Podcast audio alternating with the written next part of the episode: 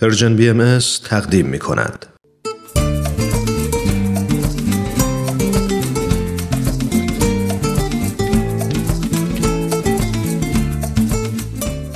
کاوشی در تعصب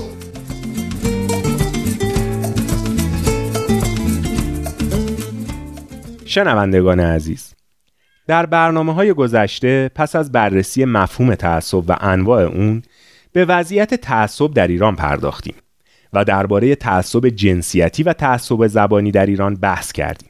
نوع دیگه ای از تعصب تعصب قومی و نژادیه که در این برنامه سعی داریم وضعیت اون رو در ایران بررسی کنیم.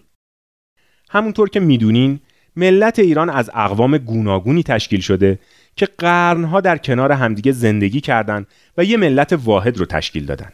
در واقع به قول بعضی از کارشناسا ساختار قومی ایران شبیه موزاییک پیچیده‌ایه که در اون هر تکه شکل و اندازه متفاوتی داره و از هر نظر داره تنوعه.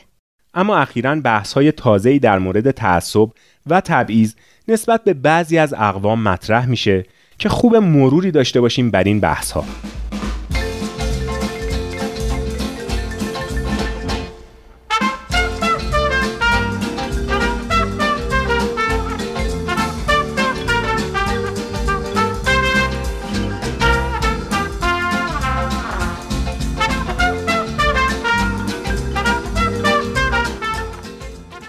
در پایان قرن 19 هم اندیشه برتری نژاد آریایی در اروپا مطرح شد و گسترش پیدا کرد.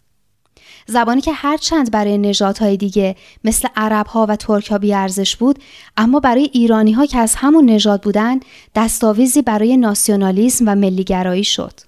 ناسیونالیست های ایرانی نه فقط به دلیل مجد و عظمت واقعی و یا خیالی ایران در گذشته بلکه به سبب پیشرفت های اجتماعی و علمی که به باور اونها هم نژادانشون در اروپا کسب کرده بودند به برتری ملت ایران معتقد شده بودند.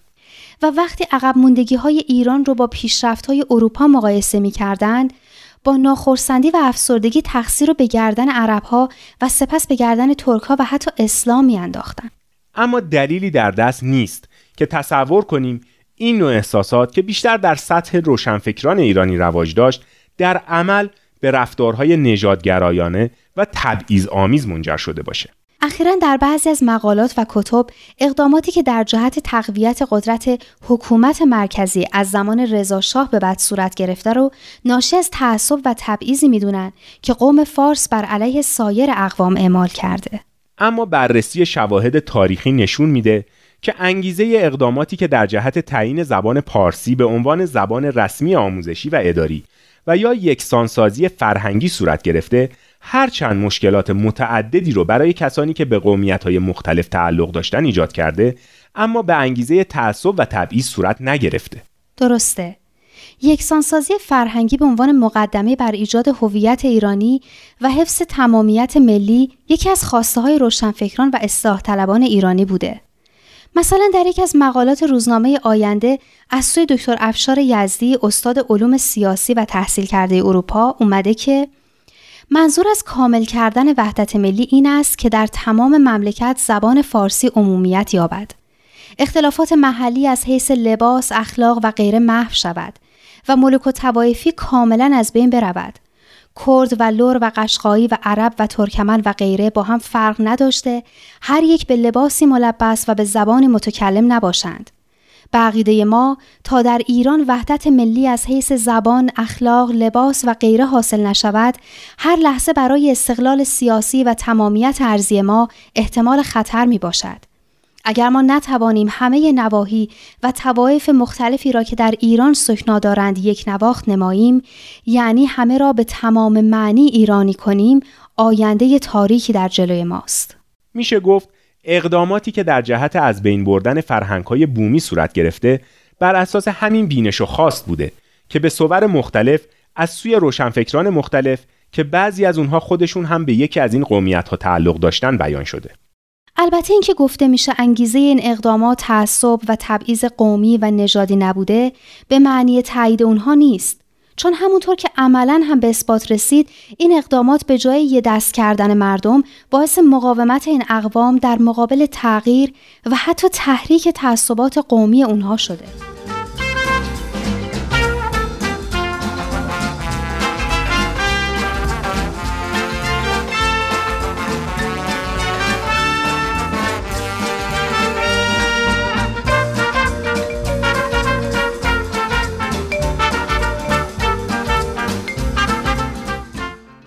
به نظرم چاره همون مفهومیه که در آثار دیانت باهایی مورد تاکید قرار گرفته یعنی وحدت در کسرت درسته اونچه که باعث وحدت حقیقی میشه یکسانسازی و یک نواختی نیست اینه که گروه هایی که از جنبه های مختلف زبانی، مذهبی و سایر جنبه های فرهنگی با هم تفاوت دارند، همزیستی مسالمت آمیز با همدیگر رو یاد بگیرن.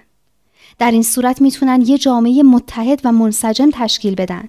بدون اینکه مجبور باشن از ویژگی های فرهنگی خودشون مثل زبان، آداب و رسوم و یا پوشش محلی چشپوشی کنن. چنین اتحادی خیلی قویتر و بادوامتر از اتحاد شکننده که به زور و فشار یکسانسازی ایجاد میشه و بهای اون به اقوامی که در اقلیت قرار دارن تحمیل میشه. رنجیدگی که از چنین فشارها و اجبارهایی در این اقوام ایجاد میشه عاملیه که همیشه این نوع اتحاد رو با خطر از هم پاشیدگی روبرو می‌کنه.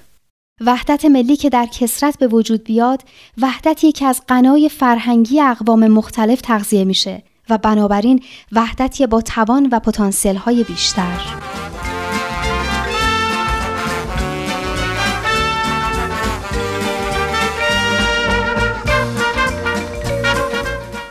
در برنامه های بعد بحث تعصب رو باز هم ادامه میدیم